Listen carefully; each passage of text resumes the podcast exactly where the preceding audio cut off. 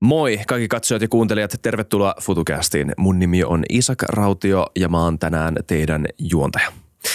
Moi, Tero Lundstedt, Liberan sisältöjohtaja. Tervetuloa taas FutuCastiin vieraaksi toistamiseen. Joo, tää on mukavaa. Jossain erityiskerhossa selvästikin. Kyllä, sä oot ohjelman hyvä ystävä. Mm. Tervetuloa ja kiitos lahjoista. Sä toit viimeiskin meillä lahjoja. Totta kai, joo, hyvää luettavaa. Kyllä, joo mä tykkään siis, kirjat tuoksuu, tämmöiset tuoksuu, niin se on aina paras. Tätähän voi lukea netistä, mutta ei se ole sama asia.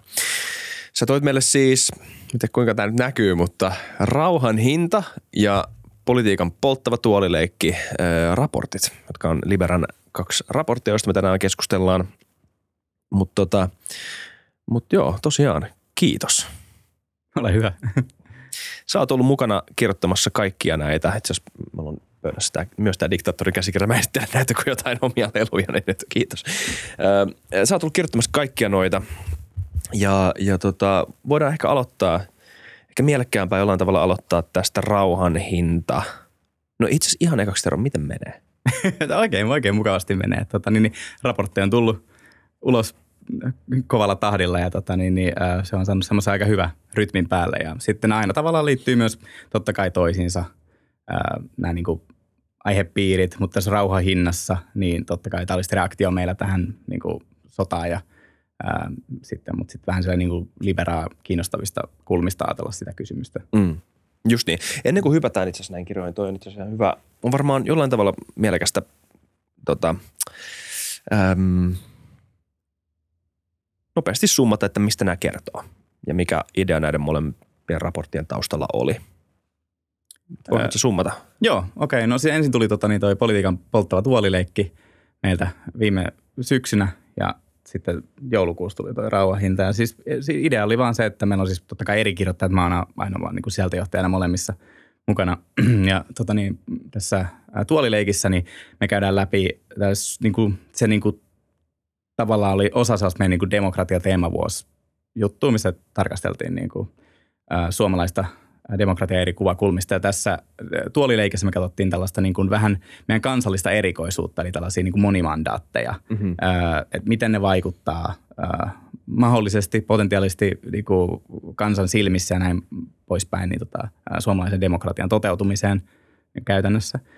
Ja sitten, tota, ää, ja sitten siinä oli paljon pienempiä niin kuin juoksukulkuja totta kai, mutta oli se iso kuva. Ja sitten rauhan hinnassa – me katsottiin vähän niin kuin, siinä on alaotsikko niin kuin talouden ja puolustuskyvyn suhde. me mm. katsottiin vähän niin kuin, että no sekä ihan tällaista perinteistä, mikä me ajateltiin, että pakkohan se on nyt katsoa, niin me katsottiin, että mikä on Suomen puolustuksen tila ylipäätänsä nyt niin kuin voimakkaasti muuttuneessa toimintaympäristössä sitten niin 2022 aikana. Mutta sitten myös niin kuin se, ehkä se isompi kuva siinä oli, me miettiin tätä niin kuin talouden ja puolustuskyvyn suhdetta siinä, että miten niin kuin talous liittyy sitten siihen Suomen kykyyn puolustaa itseään tarvittaessa ja tota niin, niin, ää, mihin suuntaan näissä asioissa nyt ollaan menossa. Siis Suomen puolustuskyvyssä, Suomen taloudessa ja sitten uhassa totta mm. kai, niin kuin ainoassa potentiaalisessa uhassa, mitä käytännössä puolustusvoimilla on. Kyllä. Aloitetaan siitä rauhan hinnasta. Tota, se, on jaka, se on jaettu siis neljään eri ö, kappaleeseen, jotka käsittelee neljää eri osaa. Ja tässä me ehkä pääasiallisesti keskitytään siihen sun osaan öö, pääasiallisesti. Katsotaan nyt, mihin me päästään. Mutta tota, kannattaa kuitenkin lukea tämä, koska tässä on paljon muutakin näkemystä. Muun muassa Martti J. Karilta, Meri Ostbaumilta, Suomen Pankin Meri Ostbaumilta ja sitten Jack Ilmonen, joka ei ole nimellä mulle tuttu, mutta hän on myös te, onko hän teillä duunissa? Öö, ei, hän on totta, siis, äh, kaikissa näissä siis on käytetty niin kuin ulkopuolisia niin kuin asiantuntijoita, niin. pyritään okay. valkkaamaan sitten. Mä se, Jack on tota, niin, niin, niin kuin, äh, konsultti ja niin kuin, tota, äh, professori tuolla Shanghaissa. Että hän on niin kuin, sit, niin kuin tämän vienti, hänen, niin. hänen osionsa oli niin kuin, tätä enemmän tämä niin kuin vienti, äh, politiikkaa ja tämän, tämän tyyppisiä asioita. Tota, sitten se mun pitää sanoa Joo. aina disclaimerina, että, että näissä tota, mun rooli näissä meidän raporteissa on yleensä niin kuin sekä se koko ajan, mutta myös mä niin kuin tavallaan mä seison jättiläisten olkapäillä, että se mun osio, mitä käydään läpi, niin mä nojaan siinä vahvasti muihin kirjoittajiin, että tota, niin, niin vaikka esim. Karin juttuihin paljon. Niin Just okei, okay. selvä. Vähän samansuuntainen kysymys kuin meidän viime jaksossa tälleen pohjustaakseni tätä aihetta. Missä sun mielestä me missä sun mielestä liberaalien demokratioiden ja rauhan tila on vuonna 2023? Tota, ähm, olisi mukavaa niin kuin tässä päästä äh, heti alkuun niin kuin optimistisella kärjellä, mutta totta kai se, se tilanne ei ole hyvä. Jotain positiivisia tota, niin, alavireitä mä pystyn näkemään kyllä kehityksessä, mutta siis iso kuva on se, että vaikka tämmöinen usein quotattu äh, tota, listaus Freedom House Democracy Index, joka kerran vuodessa tosi monipuolisesti käsittelee kaikki maailmanvaltiot ja katsoo vähän, että mitkä nousee, mitkä laskee. Niin kuin, heillä on semmoinen pitkä, pitkä kriteeria niin kuin demokratialle. Niin vuodesta 95 joka vuosi ollaan tultu alaspäin. Niin se on siis, tota, se isossa kuvassa se on erittäin huono asia, koska sitten mä uskon ja emppinen todistusaineisto hyvin vahvasti viittaa siihen, että demokraattisen rauhan teoria on niin kuin semmoinen, mikä oikeasti, oikeasti toimii. Ja sen mukaan, että koska demokratiat ei sodi ikinä keskenään, hyvin paljon vähemmän myös muiden kanssa, niin näin ollen suoraan demokraattisempi maailma on turvallisempi maailma. Mm. Niin sitten tämä vuodesta 1995 alkanut niinku huonontuminen, se ei varsinaisesti niinku hyvältä näytä. Ja sitten ehkä, ehkä voidaan nähdäkin, että tässä on niinku jotenkin ollut kiristymään päin nämä tota niin, niin, valtioiden väliset suhteet. Se oli hyvin pitkään ää, niin kuin asevoiman käyttö, niin se oli valtion sisäisiä kriisejä, niin kuin vaikka Syyriassa – näin poispäin. Ja sitten siihen ehkä puututtiin niin kuin ulkopuolelta, mutta nyt sitten tämä niin kuin uusi vaarallinen elementti on nyt ollut tässä se, että et, et tosiaan niin kuin, että valtioiden välisiä niin kuin tällaisia perinteisiä konflikteja, ää, niin se jotenkin tuntuu vahvistavan oikeastaan, niin kuin, että maailma on, tota niin, niin, kun jot, kaikki demokratiat ei ole yhtä vahvoin, jotkut on vähän huterammalla pohjalla, niin kuin viime jaksossa käytiin läpi, niin kuin, että miten, miten pystytään niin kuin kaatamaan demokratiat, mm. niin jos ne on niin kuin huterammalla pohjalla, niin sitten kun niitä helskyttää, niin pikkuhiljaa meillä vuodesta 1995 niin muuttunut maailma vähemmän demokraattisemmaksi ja ehkä vaarallisemmaksi sitten siinä samalla. Hmm. Just niin, okei. Okay. Hmm. Toi demokrati, demokraattisen rauhan teoria, haluatko avata sitä ideaa vähän enemmän? Si- sen illuusio, tai ei välttämättä illuusio, mutta ainakin sen rajallisuus on tota, viime vuosina, viime aikoina tullut meidän kaikkien silmien eteen. Niin, tai enemmänkin se demokraattinen rauha itsessään, se teoria pitää ja on mielestäni vahvalla pohjalla, mutta siitä sen johdannainen on se, että miten siihen demokraattisen rauhan päästään, se keskinäisriippuvuuden Just niin. teoria. Niin se on Joo. se, tota niin, äh, se on se niin, kuin, niin sanotusti ongelma, se on se, mikä on ehkä feilaamassa tässä mm. niin kuin yleisesti maailmanlaajuisesti. Elikkä, Kyllä, koska demokratioissa edelleen ja demokratioiden välillä on edelleen vallitsee suurilta osin rauha. Joo. Joo. Ja se tota, No se yksinkertaistaa niin menee silleen, että, että kylmän sodan jälkeen uskottiin, että historia liikkuu väkisin vain yhteen suuntaan. Et nyt kun ei ole vaihtoehtoa liberaalille demokratialle tai niin kuin uskottaa vaihtoehtoa, koska se liberaalidemokratia, se mikä tuottaa parhaan elintason ja onnellisemmat ihmiset, niin, niin mitä tässä niin kuin kilpailemaan enää? E, sosialismi on kuopattu, se ei pysty enää tarjoamaan vaihtoehtoa mm. ja sitten ei ole mitään muuta uskottavaa – talousjärjestelmää. Ihmiset ei halua sotia, jos niillä on iPadit. Niin, niin, niin, niin just näin. Niin, tota, niin, niin, eli siis, että linkattiin yhteen niin kuin, tota, niin, toimiva markkinatalous ja sitten ää, demokratia, sitten globalisaatio siihen samaan syssyyn. Ja tota, idea oli se, että kun kun maailmassa tulee yhtä niin kuin talous keskinäisriippuvainen kuin Ranska ja Saksa aikana, se on aina semmoinen niin kuin tosi upea esimerkki tästä. Mm. Että kun ne sidotaan niin kuin tarpeeksi yhteen, niin ensinnäkin, että siinä tota, tuottaa monipuolista hyvinvointia ja sitten uskottiin myös siihen, että kun tarpeeksi, ihmiset tarpeeksi rikastuu, niin sen jälkeen viimeistään ne rupeaa haluamaan sitä niin kuin demokratiaa. Että se, niin kuin, se jo itsessään, se vaurastuminenkin johtaisi demokratisoitumiseen. Sitten, mutta se pää idea siinä keskenriippuvuudessa on se, että, että kun ne on tarpeeksi sidottu toisiinsa, niin mikään konflikti maiden välillä, mikä rikkoisi näitä siteitä, niin se aiheuttaisi hirveästi taloudellista tuhoa. Ja se johtaa siihen vaikka, että, että jos sulla yhtä aikaa niin kuin kansan elintaso dyykkaa ja se sun valtion talouskin rupeaa dyykkaa, niin kuka olisi niin hullu, että haluaisi mennä siihen suuntaan? Eli yhtä oli se, että, että siitä seuraa hyvää, siitä keskeisriippuvuudesta. Sä näet sen demokratioiden upean esimerkin. Sä haluut, sä oot niin kuin vastuullinen johtaja, vaikka sä olisitkin tota niin, niin vähemmän demokraattinen henkilö, ja sä haluat viedä sun maata siihen menestykseen. Hmm. Ja, tota niin, niin, ää, ja jos sä yrität pyristellä siitä pois, niin sä tuhoat sun kansan elinolosuhteet sekä sun valtion talouden, joten joku sut pysäyttää, joku kansa tai palatsivallankumous, mikä vaan. Ää, joten mikä tässä voisi mennä pieleen? Ja sitten siinä meni muutamakin asia oikeastaan pieleen tässä. Et, tota, ää, että vaikka esim Venäjä ja Kiina on hyviä esimerkkejä, niin tavallaan Kiinan osalta se meni siten, että siellä pystyttiin vaurastumaan todella pitkälle diktatuurista riippumatta. Ja se, tota, niin, se jotenkin se, se Kiina, kun se oli maailman tehtaana, niin se pystyi, niin kuin, että se, se oli liian tärkeä. Sille ei pystytty niin kuin hirveästi ulkoapäin tuomaan painetta demokratisoituu. Se oli vaan se, ottakaa tai jättäkää. Ja mm. sitten, sitten länsimaat niin kuin vei sinne hirveästi tuotantoa ja näin poispäin. Siellä, ja eikö oletus nimenomaan ole se, että mitä enemmän maa varastuu, automaattisesti myös demokratisoitua. No tähän uskottiin. Niin, niin. Mutta Kiinassa pääkemminkin vedettiin, että siellä koettiin vaan liian tärkeäksi niin kuin se ö, oman vallan säilyttäminen. Mm. Niin siellä on pikkuhiljaa vaan kiristynyt, Just niin. mitä rikkaammiksi ne on tullut. Ja nyt se on tavallaan, me ollaan ihan liian syvä siinä suossa, että, että sitä mietitään, että pitäisikö meidän riippuvuutta Kiinasta vähentää, mutta hitto vielä, se on ihan käsittämätön soppa. Tai siis suo, se missä ollaan joku, ihan kaikessa ollaan riippuvaisia tavallaan, mutta se menee myös toiseen suuntaan. Keskinäinen riippuvuus on totta, mutta sille ei pystytä enää niin kuin vaikuttaa toisen asenteisiin. Mm. Ja sitten Venäjä on paljon vielä pelottavampi esimerkki, koska siellä taas se meni niin, että keskinäisriippuvuus toi sinne kyllä vaurautta ihan valtavasti siihen, niin kuin, tota niin, niin, siellä elintaso nousi jonkun verran, mutta siellä on mm. ongelmia siinä vaurauden jakautumisessa tietenkin aika pahasti. Ja sitten niin varsinkin niin kuin sen valtion virtas niin kuin ihan uskomattomat määrät valuuttaa. Se käytettiin ihan käsittämättömiin niin kuin projekteihin, tai siis lähinnä se, se uppus siihen syvään korruptioon, mitä ei ikinä korjattu, ja sitten tota, niin, niin aseisiin muun muassa ää, tämmöiseen. Ja tota, siellä on se usko siihen, että siis silloin mä oon siitä pitkään puhunut, että, että se niin kuin valtaklikki Venäjällä on todella pitkään, niin se on ruvennut ajattelemaan, että heidän selviytymisensä ja vallassa pysymisensä, niin se on jotenkin se sama asia kuin Venäjän selviytyminen. Se on mm. koko ajan heidän retoriikassa. Mm. Että se, että, että ilman heitä ei ole Venäjää olemassakaan. Ja siitä on tullut elinehto, että se valtaklikki pysyy siellä ja ne on valmis uhraamaan kaiken muun. Ja tässä niin kuin, tehtiin sitten se erehdys, vaikka Saksa on tosi paha niin kuin esimerkki tästä, miten ne sitoi itse energiaa. Ne ajatteli, että eihän se Venäjä voisi olla niin hullu, että se katkos näitä niin kuin edes että olisi edes mitään niin kuin häikkää toimituksissa, saati sitten kokonaan katkos näitä. Mitä ne sitten tekee?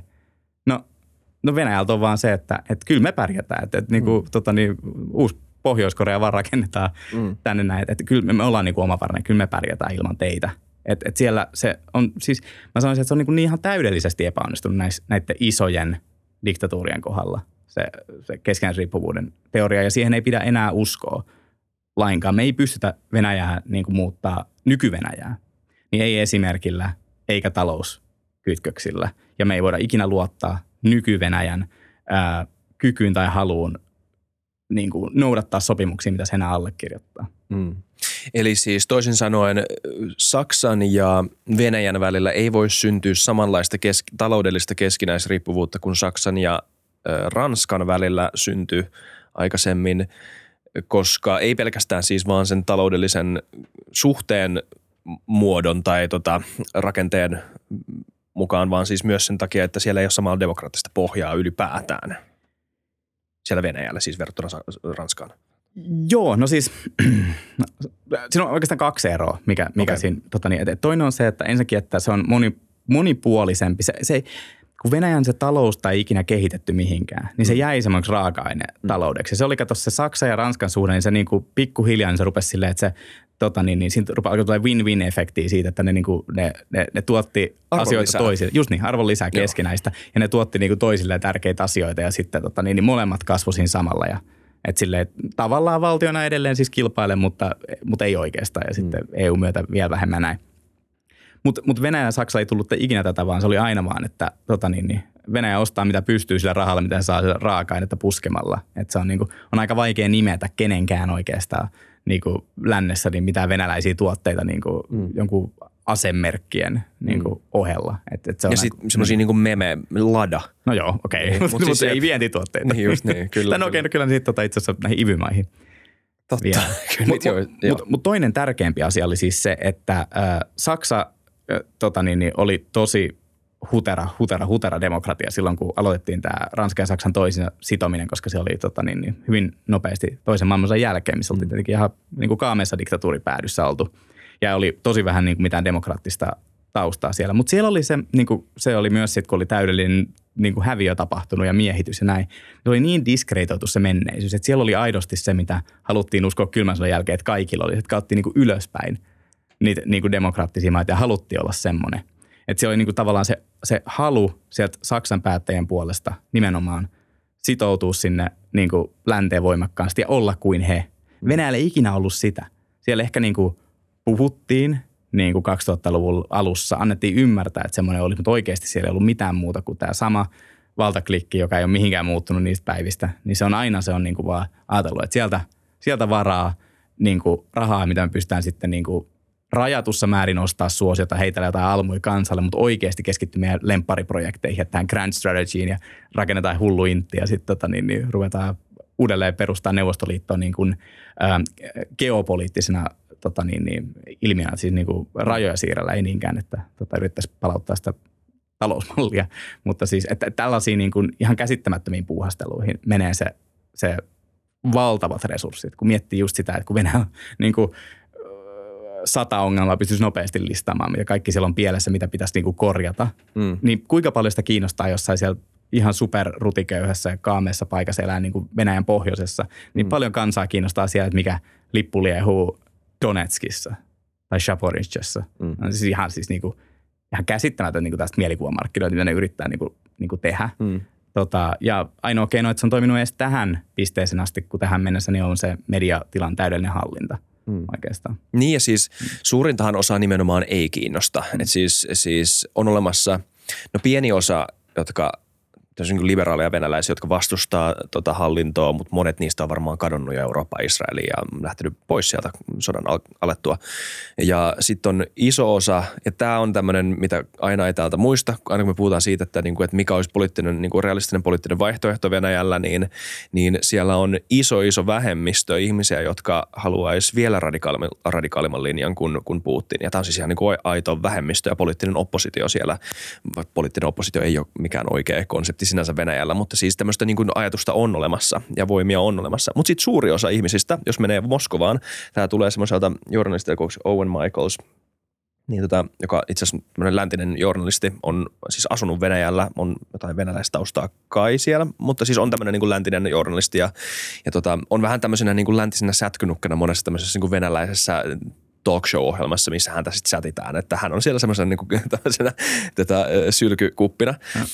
Mutta hänellä on mun mielestä niin kuin, tosi avaavia näkemyksiä välillä siitä, niin kuin inside-näkemyksiä. Hän on kirjoittanut siitä kirjan kanssa ja, ja hänen, hän yksi keskeisin pointti on se, että se on tosi hämmentävää kävellä ympäri Moskovaa, teattereita, ravintoloita ja baareja ja keskustella ihmisten kanssa, koska sota ei ole mikään puheenaihe.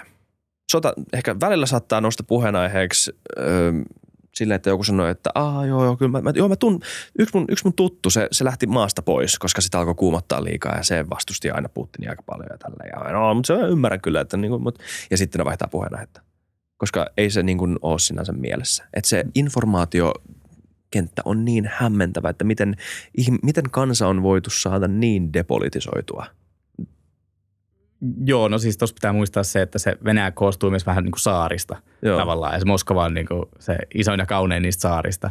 Ja se on nimenomaan, se yrittää hyvin aktiivisesti se valtaklikki estää sen, että siellä niin kuin, tota niin, niin isoimmalla ja kauneimmalla saarella, niin kuin, että sinne paratiisiin tulisi jotain tota, säröjä tästä sodasta. Mm. Niin ne on yritetty pitää niin kuin tosi erillään, mutta jos tämä sama journalisti menisi pyörimään vaikka sinne Urjatiaan tai mm. näihin paikkoihin, se mistä niin kuin pakko värvätään ja tota, niin revitään himoista – ne köyhät ihmiset sotimaan näitä älyttömiä niin kuin, tota niin, niin, niin kuin puuhastelujuttuja niin kuin suuren kansan mittapuulla sinne ja kuolemaan tällaisten asioiden takia, niin, tota, niin sitten siellä voisi tulla vähän erilaisia vastauksia. Et se on niin kuin tosi, se on aina se, on, pitää muistaa siinä Venäjässä, kuinka iso maa se on ja kuinka niin kuin, tota, mm. erilaisia todellisuuksia se sisältää.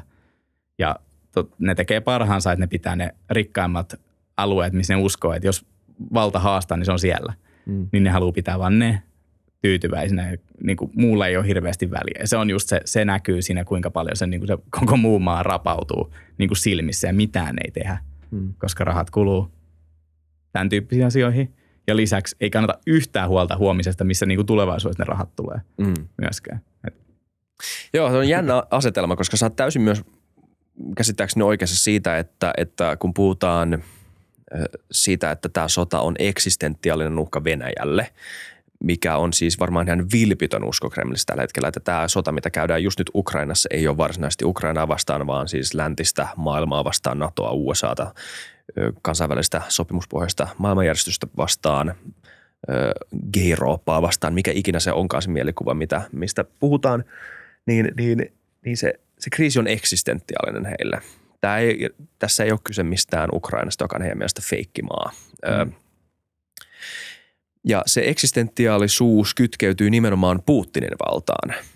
Ei niinkään Venäjään jonain niin kuin kansallisena abstraktiona, vaan Putinin käsityksen siitä, mikä se abstraktio on. Ja, ja hänen niin kuin otteeseensa siitä, hänen otteese, otteeseensa siitä abstraktiosta. Niin, niin sitten tämä hankala kysymys on se, että jos länsi on nyt vakuuttunut siitä, että tämä ei toimi, tämä keskinäisriippuvuusteoria ja nyt me soditaan tavallaan epäsuorasti heitä vastaan ja ollaan asettamassa heidät täysin niin kuin hylkiöasemaan maailmassa. Sä itse kirjoitit, että, että näin kannat, näin pitää tehdä.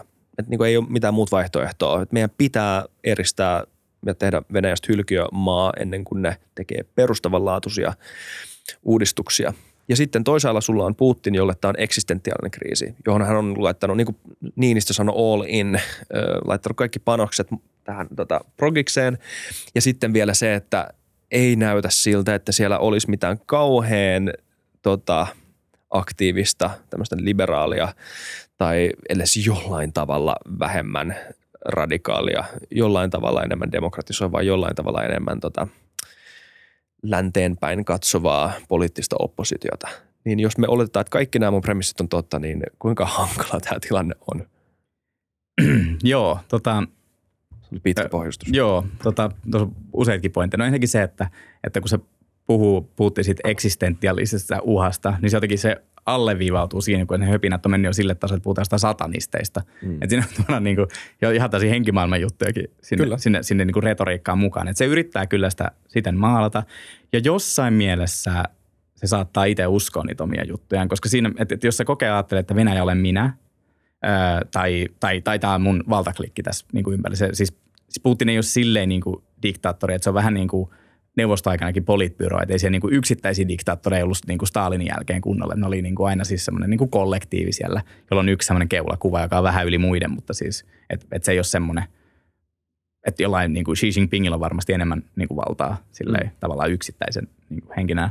Mutta joka tapauksessa niin, niin ajatellaan, että tämän, tämän, niin kuin, tämän nykyvaltaklikin, niin sen, jos se tuhoutuu, niin sitten jotenkin ajatellaan, että ne sisimmissään tietää, että se, se Venäjällä ei oikein ole, sille on, niin kuin, siinä on järkeä siinä valtiossa. Se on vähän feikki itsessään. Jos kerran Ukraina on, niin Venäjä se vasta onkin. Että, niin kuin, että sieltä, sieltä kyllä lähtisi niin kuin tosi monet kansat pakoon, jos tota, haluaisi. Sitten jos, jos sulla on tämmöinen niin kuin 1800-lukulainen maailmankuva, missä ajattelet, että, että hyvät saari on semmoinen, mikä valtaa lisää alueita niin kuin, tota, niin Moskovan vallalle ja huono menettää niitä ja näin, niin sitten jos sä ajattelet, että se voi olla semmoinen saari, että, että, että sun jälkeen niin kuin se menee palasiksi. Että nehän on, ne on just, mistä vaikka niin kuin Gorbachev muistaa, että se on hirveän huono saari ollut just tässä mielessä ja, ja näin. Öö, niin tavallaan, että joo, se, se on totta se eksistentiaalismi. Sitten tämä, tota, nyt tulee vahva spekulaatiovaroitus, mm. koska mä en tiedä tulevaisuutta, mä voin vaan vetää niin kuin tällaisen. Öö, yritän... Meno, sä et tiedä tulevaisuutta. Miksi me kutsuttiin sut tänne vielä? Ei, no siis mä yritän nyt niin kuin, tota, niin, niin, kyllä mä tiedän, että futukästissä on pakko yrittää ennustaa. Come on. tota, mutta valistunut, valistunut arvaus. Niin, tota, esimerkiksi – on tärkeä henkilö tässä tota, niin valtaklikissä, Volodin, toi Duuman puhemies, niin hän on sanonut sen kuuluisan lainin, että, että, että ilman niin Putinia ei ole Venäjää. No hän ei tietenkään voi tarkoittaa, että ilman tätä kyseistä aika iäkästä jo henkilöä ei ole Venäjää, mutta mitä hän tarkoittaa on putinismi. Mm. Ja se putinismi on niin kuin se, tota, mitä ne yrittää kuoruttaa sitä erilaisilla kuorukteilla, niin kuin vaikka nyt on, niin kuin, nykyään on, nyt se on konservatismi, että se niin kuin anti-länsi meininki. Siinä on jonkun verran sitä konservatismia, yritän sen myydä. Mä oon aina pitänyt sen tosi feikkinä, koska siis ne, se, kun sä katsoo venäläisiä asenteita vaikka mihin, vaikka uskonnollisuutta ja tota niin, niin, avioerot ja abortit ja kaiken maailman, niin kuin, ei ne ole kovin niin kuin, konservatiivista porukkaa oikeasti. Mutta tätä nyt yritetään myydä, kun joku siinä pitää olla. Että jos mm. sä et ole tota, niin mitä sä sit oot? Niin ei se riitä vaan, että no ei toi mm. tyyppisesti. Sitten siinä sit tässä yhtälössä niin kuin on lähtenyt ihan käsistä myös tämä niin kuin, tää, niin kuin, äh, seksuaalivähemmistöjen korostus. Ja siis tämäkään niin kuin, ne valtion ideat nyt varmaan kuitenkaan ole se, että et, et, et, pelkästään joku niin kuin seksuaalivähemmistöasiat. Että niin kuin, et, et se on, et, et, Mutta se on, et, eikö se aika hyvä tämmöinen populistinen talking point, jos sulla on niin äärimmäinen machokulttuuri, jossa tämmöiset asiat jollain tavalla saattaa koskettaa monia ihmisiä semmoista vatsan pohjasta ikävällä tavalla ja herättää niin väkivaltaisia tunteita. Joo, ehdottomasti se on, mihin mä nyt tässä viittaan, että, että jotenkin niin muistaa semmoisella tota niin, tietynlaisella hassulla nostalgialla sitä, että sen tämä kylmä sodan aika niin oli niin kuin, että, että, että tiedätkö, kapitalismi ja kommunismi kilpailee. Et siinä on niin kunnon niin mm. tällaiset kilpailut maailman katsomukset joka tavalla. Ja nyt on siis, niin kuin se on jotenkin, se on niin, mä tällä Venäjä tutkijana, mä aina pidän sen niin surullisena, kun se taantuu, se maa niin kuin joka mielessä, niin se jotenkin, että ne on taantunut noin argumentitkin tolle tasolle. Että sat, satanistit ja homot mm. ja homosatanistit ja mitä näitä on niin mm. siellä, että se on niin kuin heidän uhka. Mutta – niin, takaisin. Gay natsis. Joo, gay natsis, kaiken maailman. Mutta mut, mut takaisin tähän tota, vastaukseen, niin, niin se, että, että miten se voisi muuttua Venäjällä. Hmm. Niin mä oon sitä jo niin kuin, pidempäänkin ennustellut, että se menee, menee siten, että et, et toi jossain kohtaa, jos toi, oletaan, että sota nyt pitenee, tai vaikka sieltä saataisiin aikaan niin kuin ase, jonkinlainen heivero lepokin, niin pakotteet jää voimaan. Se, se rupeaa kurjistua aika nopealla tahilla. Mm. Venäjä samaaikaisesti tota niin, niin, rupeaa, tulee liian riippuvaiseksi esimerkiksi Kiinasta ja näin. Se, se kansa kokee sen, niitä ei pystytä enää ostamaan niin kuin yhtään tyytyväisen miksi. Repressio varmaan pahenee, kaikki nämä, niin jossain kohtaa se saavuttaa saa se niin kiehumispiste ajatella, että on pakko tehdä muutos.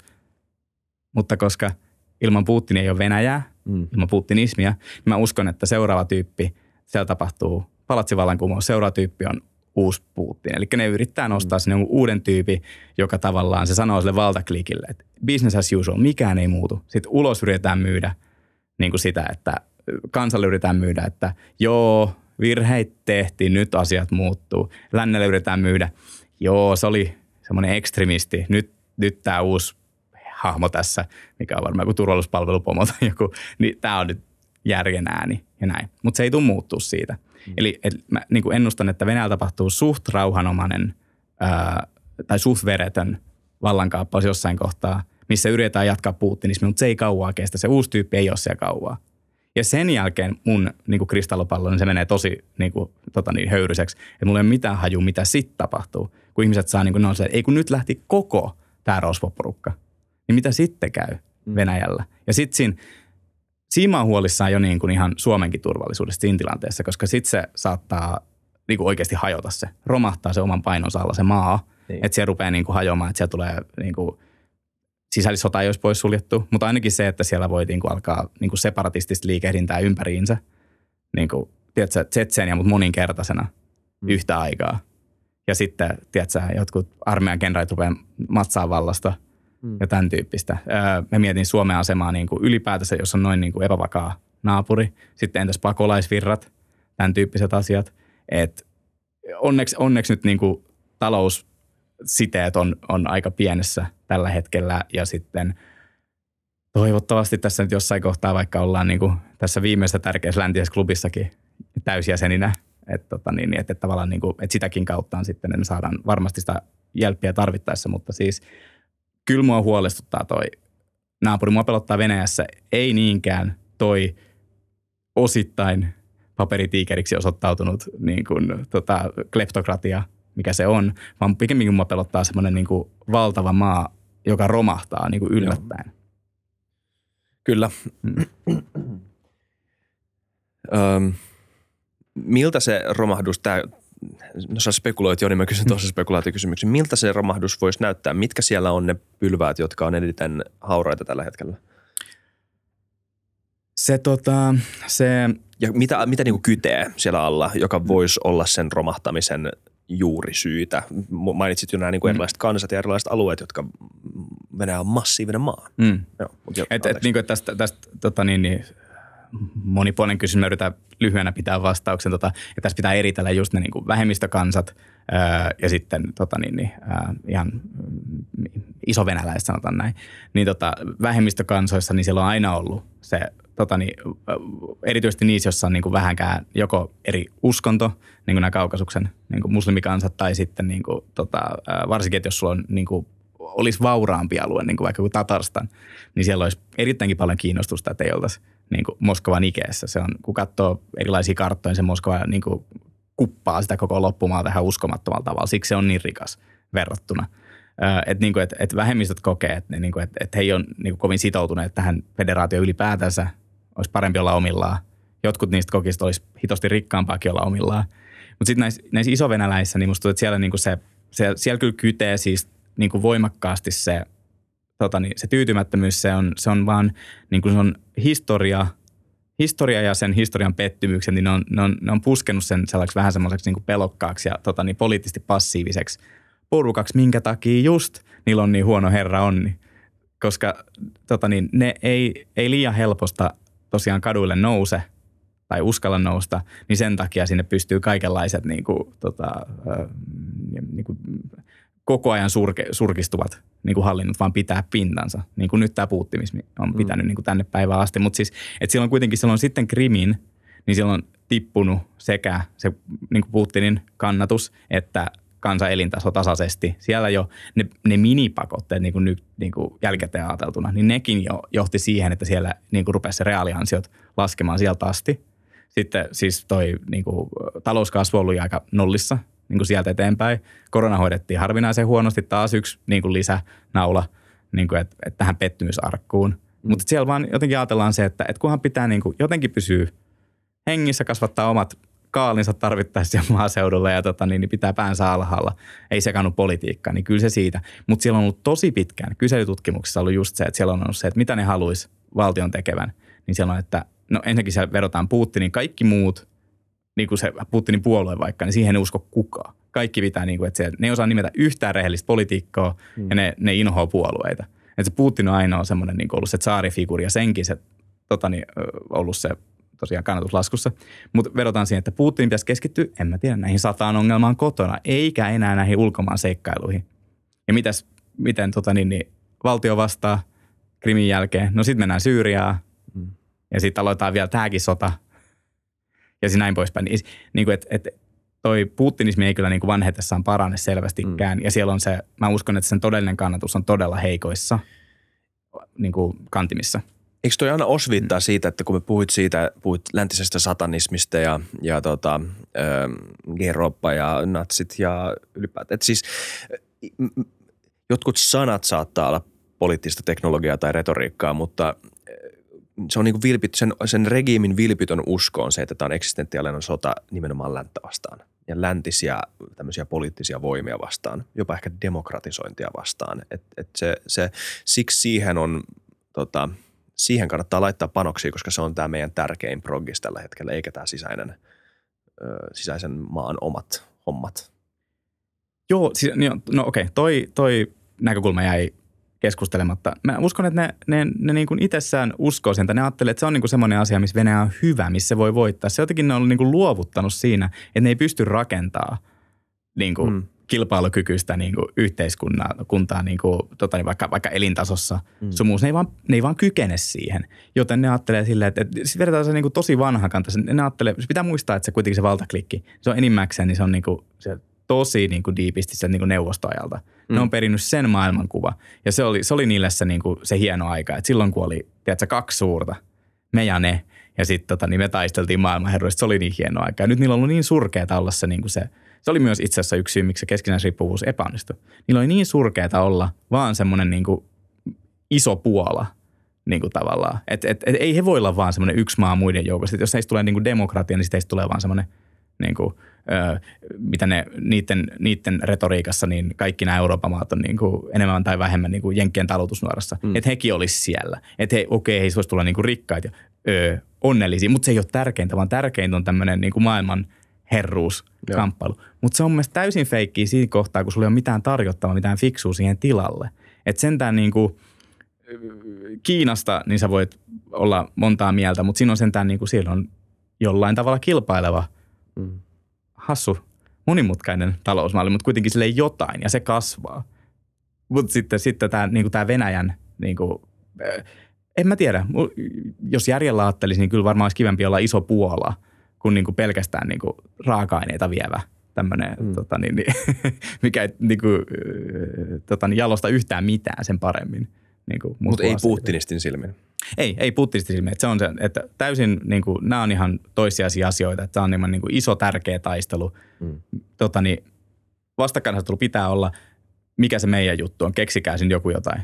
Konservatismi, okei. Sitten ruvetaan sitä nyt sitten alle. Mutta siis se on ihan taas niin kuin vaan perinteistä, että, että kun Saksa ja Ranska vaikka kävi sotia aikanaan keskenään, niin eipä se nyt hirveästi ollut mikään aatekilpailu, vaan ihan vaan, että kumpi hallitsi enemmän maita ja mantuja, niin se, ne, ne ajattelee vähän niin kuin tälleen. Ja tässäkin asiassa, kun, niin kuin mä nyt niin toistelen itseäni tässä, mutta se, niin kuin se taantumuksen taso, mm. mikä se on se Venäjä, se, niin kuin se, se aina jotenkin onnistuu vaan uudestaan. Mä petyn siihen, kuinka ne tuntuu koko ajan vaan syöksyvän niin kuin ajassa taaksepäin kohti keskiaikaa. Mm. Entä sitten Suomi? Puhuttiin tuosta, että saat, ö, näitä kaikkia asioita on hyvä jollain tavalla spekuloida. Mehän ei voida ennustaa tulevaisuutta niin kuin sä sanoit, mutta on jotenkin ehkä hyvä ymmärtää ongelmakohdat ennen kuin voidaan soveltaa tai sopeuttaa omaa reagointiaan niihin ongelmakohtiin ja mahdollisiin tulevaisuuden skenaarioihin. Niin miten sä näet, ehkä nyt vähän myös peilaten tähän, mitä sä äsken sanoit, Suomen valmiudet kohdata tämmöinen mahdollinen tulevaisuus tai ylipäätään, no vaikka nykytilassakin, mikä on Suomen edellytykset pitää huolta meidän itsenäisyydestä, meidän vapaudesta, meidän tota, yhtenäisyydestä länteen ynnä muuta? Mä sanoisin, että tässä kulunut vuosi on ollut tavallaan niin kuin se aika paradoksaalinen tai tota niin, niin se aiheuttaa monipuolisia muutoksia tässä, tässä yhtälössä. Et, et toisaalta – ehdottomasti mun mielestä Suomen turvallisuus on heikentynyt siinä mielessä, että se vaikuttaa vielä ennakoitua valmiimmalta se tota niin, naapuri, niin hyökkäilemään ei NATO-maihin. Siis se on aina niin kuin mitä sekä Neuvostoliittoaikaa että niin kuin Venäjän, niin ne on ne yr, pyrkiikin olemaan semmoinen, niin että heitä on vaikea ennustaa, mitä he tekee, mutta mihin, mihin ne ei ole ikinä aikaisemmin lähtenyt, on semmoinen, että ne on laskenut sen, että, että vaan varmat voitot. Ei ikinä oikeasti haastettu NATOa sotilaallisesti, ei yritettykään, ei, ei sen jälkeenkään. Ja sitten nämä sodat, mitä he on käynyt, niin ne on jotain, siinä käydään just jotain niin kuin Georgiaa. Tiedätkö, 2014 Ukraina, mikä oli tosi heikko. Ja sitten tota, niin, niin monenlaisten niin kuin virhelaskujen mukaan luultiin, että 2022 Ukraina olisi myös mm. heikko. Ja että se kaatuisi nopeasti. Ei nyt mennä niin, mutta kuitenkin. mutta että toisaalta huonontunut tilanne, koska se on vielä, vielä valmiimpi. Se on vielä itsetuhoisempi tuolle niin kuin tavallaan sen valtion yleisen kehityksen ja hyvinvoinnin kannalta, niin sitä ei, nämä jutut ei kiinnosta. Kuhan vaan nopeit, onnistuneet sotia, niin, niin saarista tykätään. Se on niin kuin tämä uskomaton päätelmä, mihin he on päätynyt.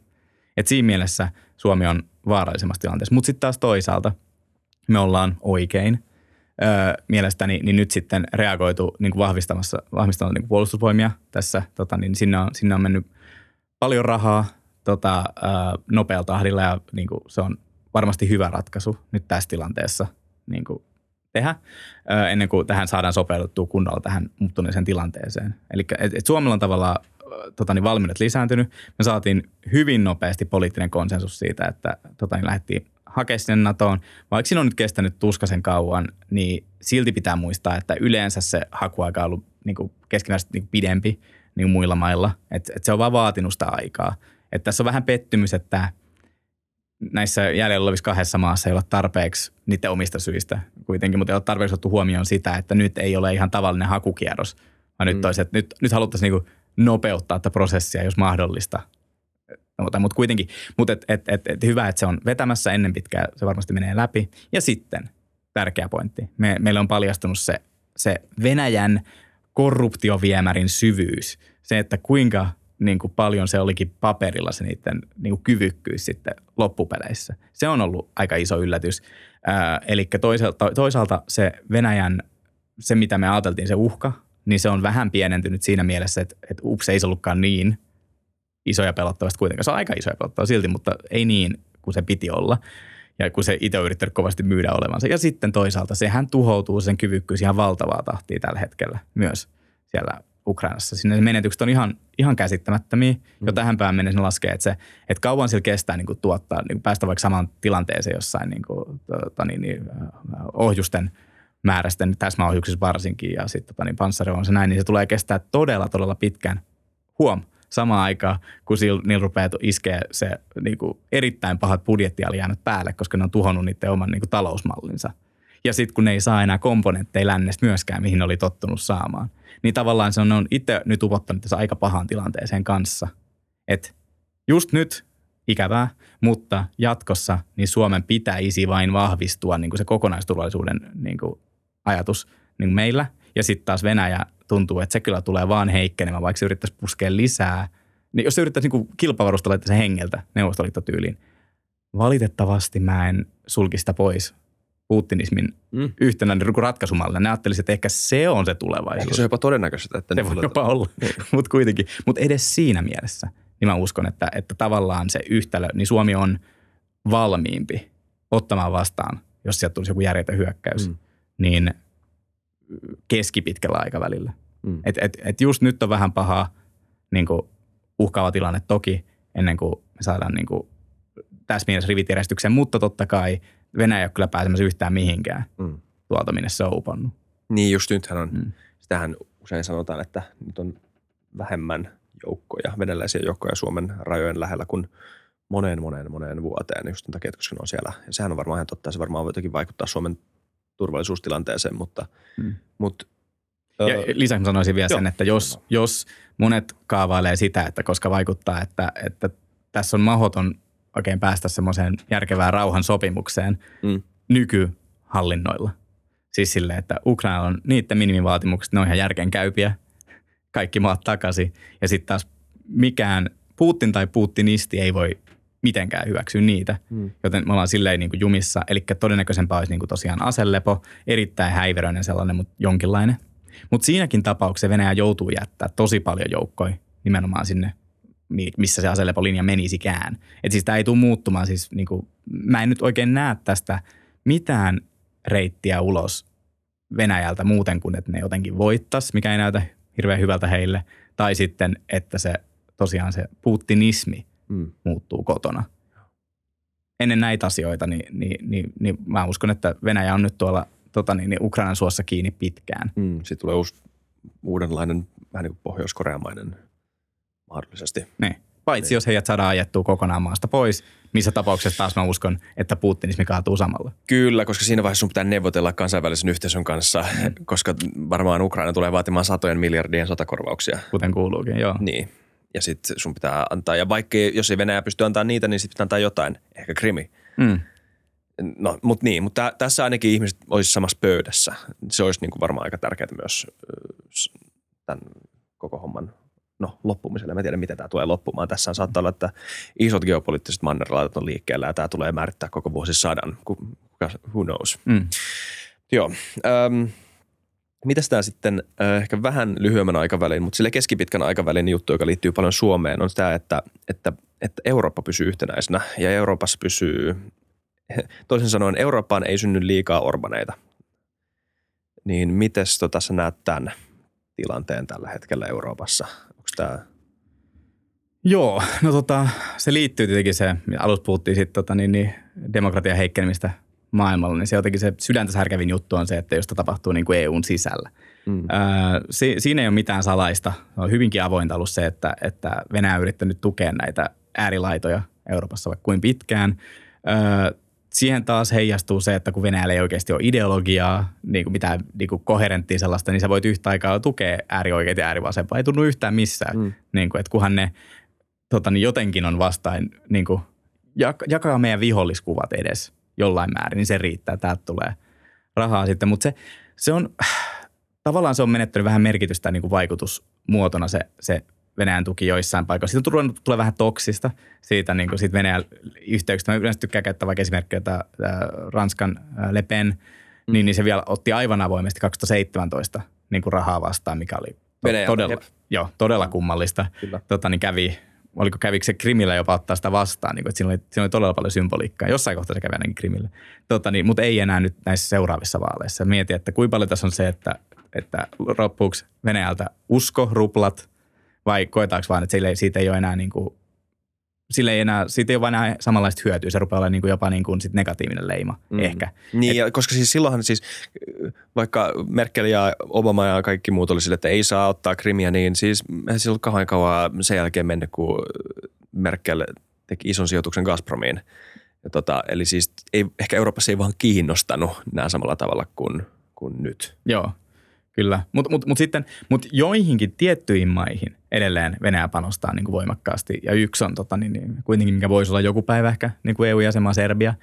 Ja, tota, niin, niin, mm. sit, ja sitten erityisesti se niin kuin aina piikki lihassa, eli Unkari, niin sinnehän siis tota, niin, niin sen ne koko ajan yrittää ostaa niitä niin kuin erilaisilla – niin kuin sinne tehdään parempaa kaasudiiliä ja luotaan ydinvoimalarakennuksia ja kaikkea vastaavaa. Ja siellä Orban ottaa kaiken mahdollisen vastaan, koska hänellä ei liikaa ystäviä ole sitten kuitenkaan. Että et ottaa tukea sieltä, mistä saa. Hänen jotenkin, hänen maineensa on niin mennyt, että hän ei edes välitä siitä, että se näyttää pahalta. Ja siis harva se viikko saa lukea lehistä, että taas Unkari jarruttaa tai pyrkii estämään tai lieventämään niin jotain uutta pakotekierrosta. Koska siis se, se niin kuin, hän on varmasti niin kuin konsultaatiossa niin kuin venäläisten kanssa tässä ja siellä kerrotaan, mitä ne toivoisi ja mitä siitä sitten saa vastapalkkioksi tälleen. Se on, se on surkea, että Unkari edelleen jatkaa siis tätä niin kuin demokratialuisuaan siellä. Ja tässä on se, niin kuin se iso ongelma ää, EUssa, että tota niin, niin, meillä on tosi tiukat, hyvät kriteerit, niin kuin, tota niin, että millainen monipuolinen demokratia sun pitää olla, millainen oikeusvaltio ja näin poispäin, kun sä pääset EU-hun. Mutta EUssa ajatellaan vaan silleen, taas kerran siinä hienossa 90-luvun alun uskossa, että historia menee vain yhteen suuntaan, niin ajatellaan, että no niin, nyt kun sä oot tässä meidän niin kuin kerhossa, niin nyt sä et varmastikaan enää voi ikinä tästä taantua, sä meet vaan parempaan suuntaan, onnea matkaa, ja sitten siellä ei ole enää ollut sitä tarkkailua. Entä jos se joku rupeaa lipsumaan? Ennen kuin nyt ihan vasta viime vuosina on ollut tämä, niin oikeusvaltion mekanismi pyrkimys, koska tota, siinä on ollut Suomi ilahduttavan aktiivisena, ja se on hyvä. Eli idea on se, että sidottaisiin jonkun verran näitä tai mahdollisimman paljon niin näitä EU tulevia tota niin, rahoja tiettyihin vaarassa oleviin huteriin demokratioihin, niin sidottaa sille niin kuin erilaisten oikeusvaltioperiaatteiden toteutumiseen, koska mm. jos oikeusvaltio toimii kunnolla, niin silloin se diktatuuri on lähes mahdotonta joka tapauksessa. Öö, ongelma tässä on se, että, että EUssa, kun tätä ei ollut ennakoitu ajoissa, niin se on vaikeaa tehdä näitä juttuja, varsinkin kun Puola ennen tätä sotaa ainakin, niin aina peesas Unkaria näissä, näissä asioissa. Siitä asti, kun Puolassa itse on ollut vähän tämmöinen hybridimalliin taipuvaisempi, mm. niin kuin, tota, niin, niin vähän vaillinainen, tota, niin, niin, demokratian arvot vaillinaisesti jakava hallinto, sanotaan nyt näin. Ää, ja tämä on itse asiassa syy, ainakin yksi pääsyy sille, miksi Unkari nyt on tässä tota, niin, niin, kiukutellut meille siinä NATO-hakemuksessa kanssa. Et Suomi oli niin aktiivinen siinä oikeusvaltiomekanismin edistämisessä, mikä oli ihan oikeinkin, mutta tota, ää, nyt ne pääsee näpäyttää tästä takas. Taas kerran ei kukaan ajatellut, että joku demokraattinen NATO-maa voisi jostain tällaisista pikkumaista syistä blokkia toisen Venäjän rajanaapurin niin kuin hakemusta, mutta, mutta kaikki perustuu vaan siihen uskoon, että kun näihin kerhoihin päästään, niin sitten se on pelkkää kumpajaa siitä eteenpäin. Ja sitten Unkari vaan toist, vuodesta toiseen pahemmin haastaa sitä käsitystä niin kuin tällä heidän kehityskulullaan. Joo, mitä sitten Suomen sisäiset um, edellytykset? Yksi, yksi keskeisin teema tässä raportissa on se, että, että talouden terveydellä on erittäin perustavanlaatuinen, ehkä jopa perustavanlaatuisin merkitys sen määrittämisellä, että on sekä resursseja ö, ylläpitää puolustusta ja uskottavaa sellaista, mutta myös ylläpitää maata, joka on puolustamisen arvoinen – niin tota, no ehkä sä voit omin sanoen myös kuvata ton, että ton perusajatuksen, jonka mä tuossa summerasin, mutta myös se, että millä tolalla sä näet Suomen talouden tällä hetkellä olevan mm. nimenomaan tästä tota, viitekehyksestä. Joo, no tota, tuossa voitaisiin taas erotella varmaankin, ää, mikä on Suomen talouden yleiskuva ja sitten toisaalta tota, niin tämä velkaantumisasia. Nämä mole, molemmilla on siis merkitystä tuossa puolustusmielessä. Ota vaikka esimerkkinä se, että, että Suomi pystyi nyt tosi nopeasti ää, tota niin, niin viime vuonna jo taas kerran, kuten näin, että oli myös varmasti oikea ratkaisu, niin ottamaan tai lainarahalla rahoittamaan merkittävät puolustus tota niin, määrärahakorotukset sitten hyvinkin nopeasti. Että se, se oli mahdollista tehdä. Mutta se ongelma on se, että kun tässä niin kuin, tota, no se Suomen niin kuin talouden se kokonaiskuva on siis se, että, että meidän ongelmat juontuu siitä melkein nolla kasvusta, missä me ollaan pyöritty enemmän tai vähemmän sitten niin kuin finanssikriisin. Siellä, siellä, se ei, Suomi on ikinä päässyt ponnistaa siitä uudestaan niin kuin sen kestävän kasvun uralle. Ja me ollaan piilotettu se fakta. Me ollaan tavallaan ne saavutetut edut, mitkä meillä oli siihen hetkeen mennessä, 2007 mennessä, niin niistä on pidetty kiinni. Me on, meillä on meidän tota, niin pohjoismainen hyvinvointivaltio palvelulupauksina ja tota, niin, niin kuin se, se, on, se on näillä ajaksi on paisunut ja siitä ei voi tinkiä. Se ei tee mitään ylimääräistä. Mutta meillä ei oikeasti ollut varaa siihen. Siellä on, mm. Me ei olla tehty sellaisia asioita, mitä meidän verrokkimaat teki just silloin, ennen kuin tämä dyykkäys lähti, vaikka, vaikka Ruotsissa, Tanskassa näin poispäin, minkä takia ne on pystynyt sitten niin paljon paremmin kasvamaan. Se on niin kuin työmarkkinareformit ollut tärkeitä, työperäinen maahanmuutto tosi tärkeänä, ää, niin kuin todella todella merkittävänä tekijänä esimerkiksi vaikka Suomen ja Ruotsin erossa ää, ja näin päin pois. Et, et meillä on siis, tota, me ollaan leikitty Ruotsia niin kuin niistä päivistä asti velkarahalla.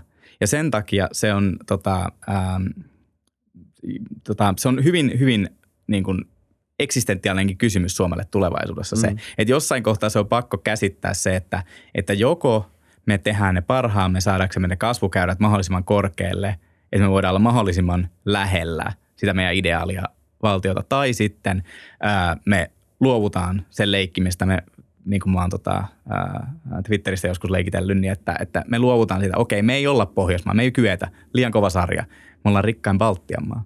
Ja sitten yritetään ylläpitää sitä sen aikaa, kun pystytään vaikka. Se valinta pitää jossain kohtaa tehdä, koska hallitus vaikka korostaa nyt sitä, että, että eihän se ole paha. Jotain EU-keskiarvo ei, ei siis ole juuri mitään toimia niin kuin velkataakka. Mm. Niin, no, no kaksi pointtia tuohon. Ensin on se, että ei, ei niinkään se tämänhetkinen taakka, vaan se suunta. Mm. Ja se suunta on suoraan niin kuin Etelä-Eurooppaa. Niin kuin se.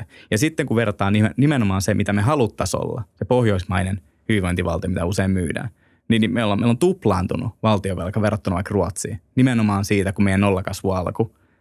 Ja ne maksaa velkaa pois. Meidän se on niin kuin jyrkäs niin kuin kiidossa eteenpäin.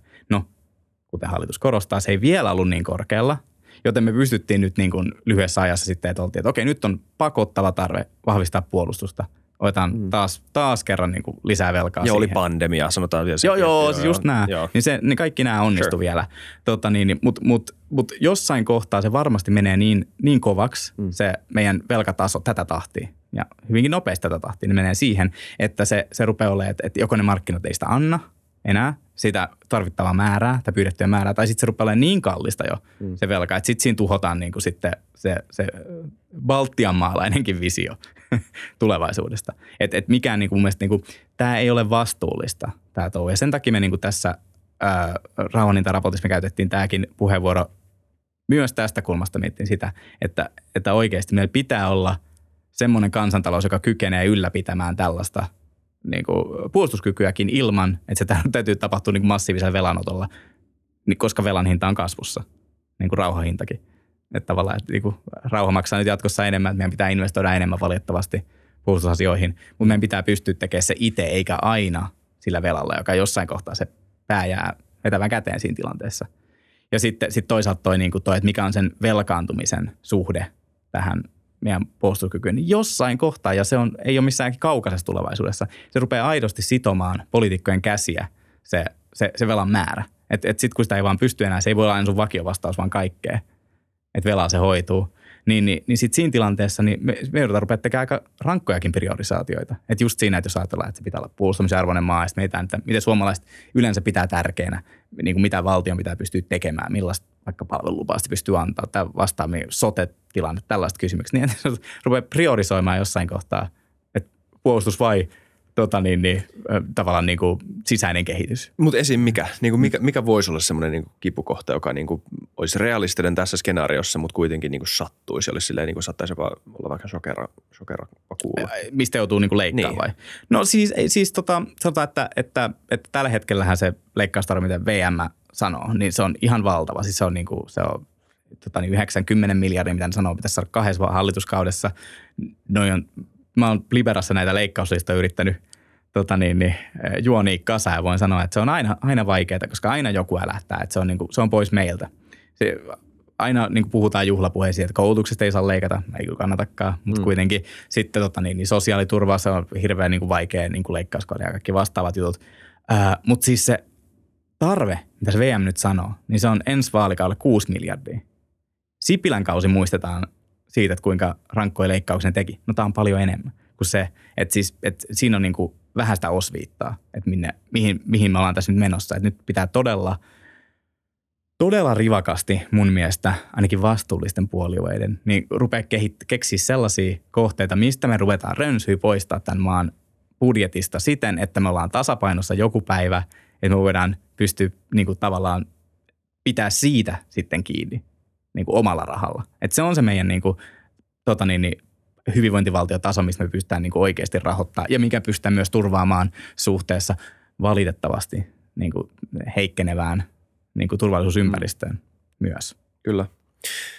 Öö, toi on iso aihe toi leikkauslista homma, niin ei hypätä siihen sen mm. syvemmin, koska meillä on rajallinen määrä aikaa vielä. Mutta tota, valtio tämmöisenä niin kuin jonkunnäköisenä eri toimintoja ylläpitävänä abstraktiona, niin sen rooli on tietty. Se voi totta kai leikata menoja ja sehän ylläpitää puolustusta, joka on niin kuin oleellinen tässä kokonaiskuvassa ja näin. Ja sillä on tämä oma rooli. Mutta sitten kun me puhutaan siitä, että miten me rahoitetaan valtion taloutta näin niin kuin loppujen lopuksi, joku MMT-läinen saattaisi olla eri mieltä mun kanssa tästä, en tiedä oisko, mutta tota, periaatteessa me tarvitaan vain enemmän jengiä, jotka yrittää ja onnistuu siinä ja jotka menee hakea sen bagin, niin kuin nuoret sanois. Kuulostimme boomerilta just. Niin tota, niin, ja siis jos miettii, että miten toi, mitkä olisi niin kuin Suomen taloudelliset elet, mitä Suomi tarvitsee, missä Suomen pitää olla mukana, missä Suomi pitää olla hyvä, niin viennissä, eikö vaan? Suomi on tosi vientivetoinen maa. Eihän sisämarkkinat ei riitä minkäännäköisen hyvinvointivaltion ylläpitämiseen yksinään.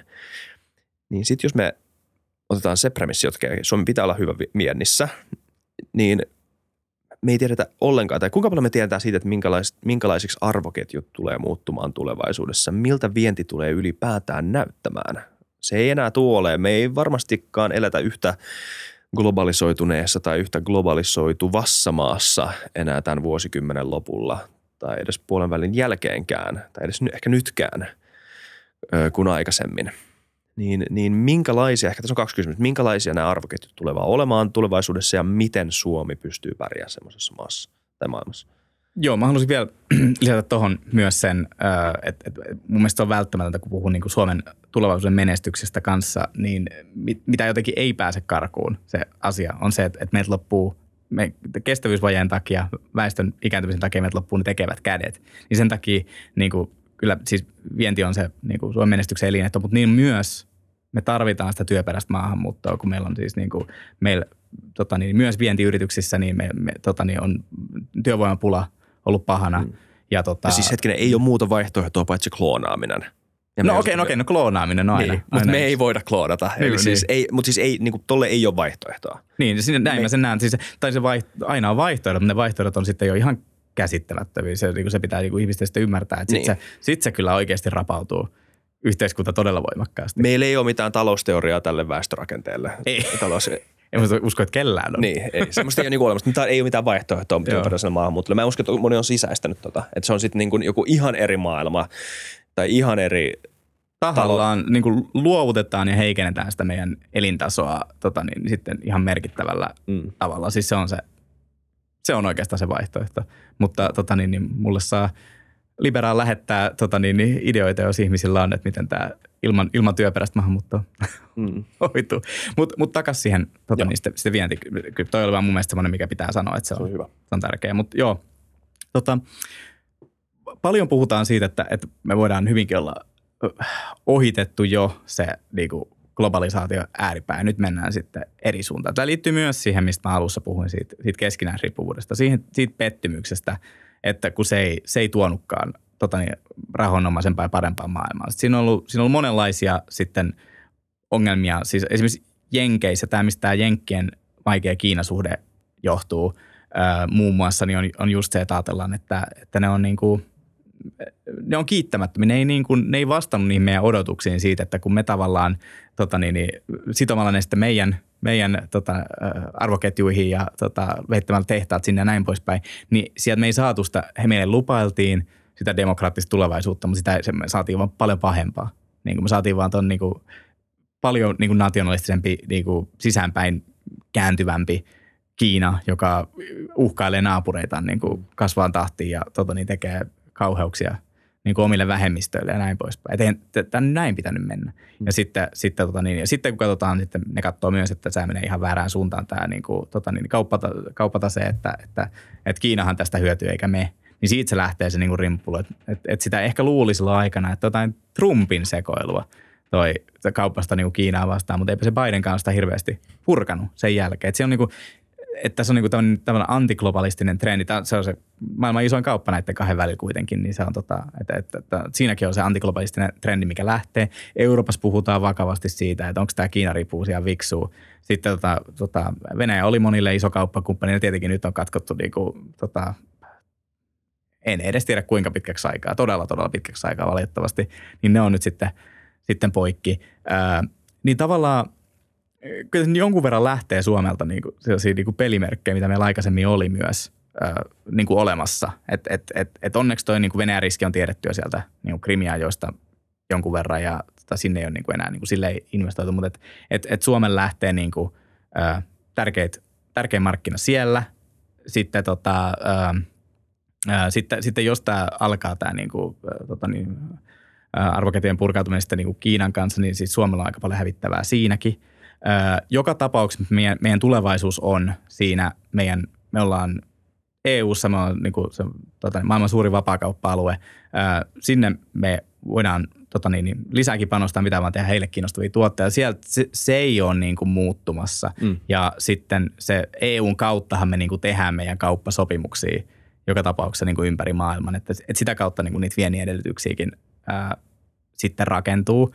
Ää, et, et, Suomella on niin kuin pikkasen rajallinen – tota, se, se oma pelivara tässä, mutta tota, ää, me, Ilmonen jonkun verran tuossa niitä tota, ää, nostaakin esiin niitä, mitkä voisivat olla nyt Suomen tulevaisuuden tota, ää, hyviä niin kuin vientiartikkelisuuntia. Ää, niihin kannattaa panostaa ja aina pitää muistaa se, että tota, niin kuin tuotekehittely – Mm. Niin kuin, ja siis tota, niin, niin että et Suomi on niin kuin, tota, niin, verrattain korkean koulutuksen ja korkean osaamistason niin kuin, tota niin, niin maa ja tässä meidän pitää pysyä. Et meidän pitää saada ne meidän tota niin, niin, TKI-panostukset vaikka niin kuin muiden ää, tota niin, verrokkimaiden tasolle tai ohi. Ja nämä on hirveän niin kuin, tota niin, niin, ikävä ajankohta heittää näitä, kun mä heitän näitä muita näitä madonlukuja niin kuin, tota niin, niin, ää, Suomesta. Mutta nämä on sellaisia asioita, mitä on pakko niin kuin vaan löytää. Että et, et, et sieltä Suomen sisämarkkinat eivät tule ikinä korvaamaan sitä tota niin, vientiteollisuuden niin kuin – moottoria mm. tavallaan meidän taloudessa. Et silleen. Kyllä.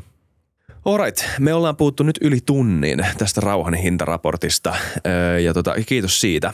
Meillä on vielä ajatuksena keskustella tästä politiikan polttava tuolileikkiraportista, jonka sä oot kirjoittanut yhdessä Jari Autioniemen, Matti Tolvasen ja Saanareetta Virikon kanssa. Ja tota, Joo, meillä on noin varttiaikaa ehkä käydä läpi tämä aika kattava raportti, joten jos tämä Teron selitys kuulostaa mielenkiintoiselta ja nämä aiheet kuulostaa teille tärkeitä ja siltä, että haluaisit ottaa lisää selvää, niin menkää lukemaan Politiikan polttava tuulileikki. Löytyy varmaan Liberan sivulta. Joo, kyllä. Joo, ja kirjakaupassa ympäri maan. Ei varmaan. Ei, ei varmaan. Mutta meiltä saa kyllä näitä hard copy, jos haluaa. Joo, no. selvä. Kysykää Terolta. Ö, eli joo, mistä tämä raportti kertoo?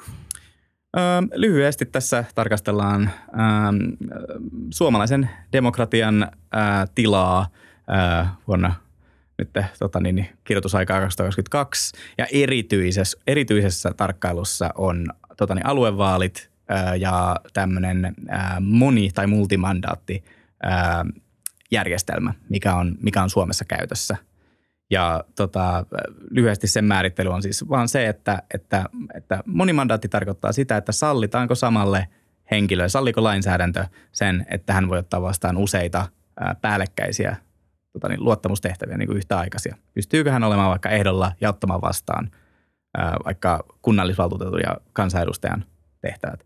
Ja kuitenkin niin kuin melkein kaikissa demokratioissa niin on näitä eri hallinnon tasoja, mihin on, on sitten vaalit – niitä on niin kuin sellainen kysymys, mikä tulee kaikille eteen ja totta kai on monenlaisia tapoja, miten maat on nämä järjestänyt, mutta yleensä sitä kyllä voimakkaasti rajataan.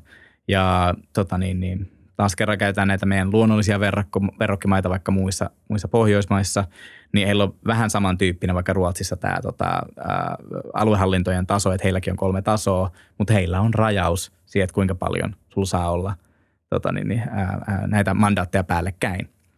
Ja Suomessa niin kansan mielipide, kun sitä on tutkittu, niin on ollut se, että he haluaisivat, että sitä rajoitettaisiin yhteen tai kahteen. Se oli itse asiassa oli aika häkellyttä, se oli 6 prosenttia vaan kyselytutkimuksessa sanoi, että nyt on hyvä, ei rajoiteta. Mm. Että tota, niin, et siis suurin osa olisi silleen, niin että jotain, jotain tälle pitäisi tehdä tälle hommalle. Ja tämä olisi ollut hyvin, hyvin tärkeää meidän mielestä olisi tehty ennen aluevaaleja. Että oltaisiin keskusteltu, että pitäisikö tähän nyt, että kun me ollaan muutenkin jo niin kuin täällä ihan ääripäässä, niin pitäisikö nyt tehdä jotain, mutta ei. Me ei käyty keskustelua, taas kerran sallittiin uusi hallinnon taso ja nyt mun käsittääkseni, niin meillä on nyt tämän demokraattisten maiden ennätys tässä. Ei mitään rajaa ja kun katsoo noin eri mandaatit, mitä luuli päällekkäin olla, niin Suomessa voisi teoriassa olla seitsemän eri roolia samalla henkilöllä. Meillä on, on käytännössä meillä on viisi roolia muutamalla tällä hetkellä, mutta seitsemän olisi mahdollinen. Ja tästä koituu moninaisia ongelmia sitten ää, potentiaalisia sekä jo ihan oikeastaan melkein lähes väistämättömiäkin sellaisia. Kuten? No ihan tota, voi ajatella jo niin kuin maalaisjärjelläkin sen, että jos on sama henkilö, vaikka tekee, tota, mikä on täysin sallittua, niin on, on tota niin, kansanedustaja, kunnallisvaltuutettu ja aluevaltuutettu, niin, niin miten hänellä riittää aika, voi riittää aika toki niin kuin käydä kokouksissa, mutta miten hänellä riittää aika niin kuin oikeasti perehtyä ja panostaa niin kuin näihin asioihin ää, niiden vaatimalla niin kuin tarkkuudella. Se on siis niin kuin ensimmäinen huoli. Se on niin kuin, ehkä meillä voi olla jotain supertehokkaita superihmisiä, mutta on se kaikki. Mm. Okei. okay. No sit, sit, sit, mutta sitten paljon pahempaa on tavallaan se, että, että, että Suomessa, missä nämä niin kuin esteellisyyssäännökset muutenkin ehkä vähän puutteellisella tolalla, niin meillähän meillä menee melkein niin kuin automaattisesti tämä tilanne henkilölle, jolla vaikka nämä äsken mainitsemani kolme, että kansanedustajan, kunnanvaltuutetun ja aluevaltuutetun niin roolit mm. päällekkäin, niin se automaattisesti hän on ristiriitaisessa tilanteessa, koska hän on luvannut eri äänestäjille eri asiat ja hänen pitäisi niitä kaikki noudattaa. Et esimerkiksi hän on aluevaltuutettu, hän ei saa edistää vaan jonkun niin, sen hyvinvointialueen osan asiaa. Kunnanvaltuutettuna hänen täytyy, hän on sen luvannut tehdä. Ja kansanedustajana hän on jakamassa rahaa näille kahdelle ja hänen pitäisi ottaa se yleinen etu huomioon, eikä antaa sen hä, niin kuin hämmentää häntä, että hän saattaa olla siteet tonne ja tonne. Et, et siinä jo niin kuin tässä kolmoisroolissa, mikä on meillä todella, todella yleistä, niin siinä ollaan aika tota niin, niin tässä merkillisessä jakomielitilanteessa, missä, missä ei ole niin kuin päätä eikä häntää. Ja esimerkiksi Ruotsissa nimenomaan tämä on suljettu pois. Että eihän tämä, niinku, että sä voi joutua tuollaiseen tilanteeseen. Niin heillä se blogittiin lainsäädännöllä. Meillä, missä kansasta halus, siitä ei edes keskusteltu. Hmm niin, niin tota, et, et, et melkein tuntuu, että tässä on nyt vasta jotenkin aloittanut nämä hyvinvointialueet, että ei ole sille hirveästi vielä todistusaineistoa tästä, eikä me väitäkään, että väistämättä tapahtuu pahoja asioita, mutta jotenkin mm. tässä tuntuu, että, että niin kuin, potentiaali on aivan hirvittävä sille, että, että nyt tulee niin kuin, tota niin, niin, eturistiriitatilanteet lisääntymään ja niitä kautta tahalliset tai tahattomat väärinkäytökset. Mikä voisi olla semmoinen väärinkäyttötilanne tai tilanne, missä tämä eturistiriita johtaa johonkin konkreettiseen? Näitä on siis todella paljon eri niin kuin, kulmia, mitä voisi tulla, mutta se, että, että jos, jos sulla vaikka niin kuin, sitä rahan, se, se, se ongelma on se, että kun tapahtuu tulonsiirtoja mm. alueiden välillä ja sitten kun sä oot äänestämässä siellä eri, niin kuin, tota, ää, eri rooleissa näistä samoista asioista, niin siinä niin, vähän väkisin ää, ää, siinä tulee varmasti tilanteita, missä vedetään kotiin päin. Ja siis se on tota niin, niin tavallaan se on yksi perustelu, mitä annetaan. Että miksi on hyvä, että on tämmöinen monimandaatisuussysteemi. On se, että siinä niin ammattimaistuu se politiikka ja sitten tavallaan, että se tuo sitten vaikka paikallistuntemusta kunnallisvaltuustosta, niin sitten vaikka kansanedustuslaitoksen ja näin poispäin kanssa. Mm. Mutta sitten kun nämä rupeaa niin kuin, tota niin keskenään... Ja toihan on siis ihan niin. hyvä hyöty varmasti. No, on, se, on se varmaan hyvä hyöty, mutta kyllä se niin kuin, väistämättä mun mielestä myös johtaa sitten helposti niin kuin siihen, että siinä tulee vedettyä nimenomaan Joo. sinne kotiin päin, vaikka sun pitäisi ajaa kansanedustajana vaan sitä Kyllä. koko Suomen yleistä etua. Mm. Ja sit tota... Mutta toi on ehkä varmaan syy, miksi sitä ei ole kielletty kokonaan. Että niin kuin varmaan monessa muussa maassa on, on, jollain tavalla on demokratissakin hyötyä siitä, että nämä jollain tavalla ehkä sekoittuu. Öö, joo, mutta esimerkiksi Ruotsissa tehdään niin, että siellä ei saa olla, siellä on ajateltu just, että tämä on se paha Niin. skisma, tämä Joo. kansanedustajan ja kunnallis- tai aluepolitiikan Just okei. rooli. Niin siellä on, käsittääkseni se meni niin, että siis voit olla kyllä kunnallis- ja aluepoliitikko yhtä aikaa, Mm. mikä ei nyt ole täysin ongelmatonta sekään toki, mutta ne, ne sulkee siitä pois. Tai kansanedustaja, mutta et molempia. koska täällä, niin sä vedät vaan svärjen koko asiaa. Just niin. Ja täällä sitten sä oot niinku eri, eri roolissa ja näin. Kyllä. Ja sitten, mutta mut vielä ehkä viimeinen asia, mitä mä haluaisin tuossa alleviivaa tästä, tästä ongelmasta, niin, niin me pelätään, että siitä voi tulla semmoinen niin kuin, ähm, tavallaan semmoinen, että se politiikasta niin se, se ammattimaistuminen johtaa semmoiseen niin kuin institutionaaliseen niin kuin eliittikehään. Ne samat tyypit, se on se ongelma, että se on sama porukka tota, ää, ää, pyörii näissä samoissa rooleissa. Se ei niin demokratian kannalta myöskään ehkä Mm. niin se paras mahdollinen. Et siis meillä oli niin aluevaaliehdokkaista 80 prosenttia, joilla oli vähintään yksi mandaatti jo valmiina alla. Ja lähes 80 prosenttia on se lopullinen luku, jotka valittiin, jolla on vähintään yksi mandaatti. Meillä on kaikki prossat tuolla lueteltuna, ne on aika hätkähdyttäviä. Et siis meillä, niin meillä rupeaa todellakin ammattimaistua se, että susta tulee semmoinen niin kuin, career-poliitikko, joka tota, niin, niin, että se on se, mitä sä teet. No, ongelma- siinä on myös sekin ongelma. Sä oot koko ajan niin kuin, kampanjoimassa silloin, mikä se, mitä mä sanoin aluksi siitä, että, että, että riittääkö sulla aika näihin kaikkiin hommiin. Riittääkö sulla aika näihin kaikkiin hommiin sekä kampanjoimaan mm. niihin kaikkiin hommiin koko ajan. Niin siis, siis ei, mun mielestä ei missään nimessä, niin kuin me ei syyllistä tuossa niin kuin, tota niin, niin, ää, niin kuin puolueita, ketään yksittäisiä henkilöitä, vaan se koko game on pielessä ja se pitäisi niin kuin, muuttaa. Miten? Demokraattisesti kansakin se haluaisi, eli rajatkaa nyt hitto viekö. Vaikka se Ruotsin mm. malli voisi varmaan olla ihan hyvä tapa, että, että, että olisi silleen, että pidetään nyt niin kuin, tämä koko Suomen asia erillään näistä niin kuin alueasioista, eli kansanedustaja ei saisi olla. Silloin tulisi hoidettua varmaan kaikki hommat vähän paremmin, kuin olisi vähemmän niin kuin stressattavaa. Kyllä, kyllä varmasti teidän puolueesta löytyy muitakin tyyppejä, jotka pystyy tekemään sen Mm. kuntapuolen tai sen kansanedustushomman ja näin poispäin. Et ei, se, ei se sota yhtä miestä tai naista kaipaa. Niin, ja silloin tulee enemmän jengiä kanssa ää, tota, politiikkaan. Uusia ihmisiä, Joo. eikö vaan? Ja sitten sit mä ehkä haluaisin vielä tässä nostaa tota niin, esiin tämän niin kuin korruptio Joo. tota niin, kulman. Öö, eli eli tota niin, niin, oli just pari päivää sitten oli se, tuli se uudet tulokset. Suomi oli taas maailman toiseksi vähiten korruptoitunut maa. Öö, me itse asiassa oltiin aikaisemmin ykkös siellä, mutta ei, se, se ei nyt ole mitään iso juttu, että onko se nyt ykkös vai kakkos. Ja se, niin kuin se ei ole, Suomi ei ole siinä mielessä huonontunut juurikaan mihinkään. Mutta se, se ongelma on pikemminkin se, että se ei mittaa semmoista niin kuin rakenteellista korruptioa, mikä on kehittyneiden maiden ongelma. Et se, se mittaa just sellaista perinteistä, missä sanot milisille, tiedätkö, Mm. mm. tota niin, kirjekuore. Et sitä ei ole Suomessa lähes ollenkaan ja se on hienoa, mutta, mutta kehittyneissä maissa yleistikin se ongelma on enemmän just niin kuin rakenteissa ää, se korruptio. Ja tota niin, niin, ää, niin kuin tuolla kirjoitankin sitä, että se korruptio vähän niin kuin se koetaan. Että, että mulle oli todella niin kuin silmät avaavaa ja järkyttävää lukea se, että itse asiassa eurobarometrin niin kuin tutkimuksissa niin ei Suomi ole mikään niin kuin EU-mallioppilas, vaan itse asiassa siinä koetuskorruptiossa. Niin esimerkiksi, muista lukuja, niin oli, että kuinka moni vastaajista uskoo, että Suomessa tapahtuu vallan väärinkäyttöä tota niin, niin, tälleen niin kuin näillä eri poliitikkojen tasolla. Niin se luku oli 51 prosenttia, eli enemmistö, ja EUn keskiarvo oli 56 prosenttia.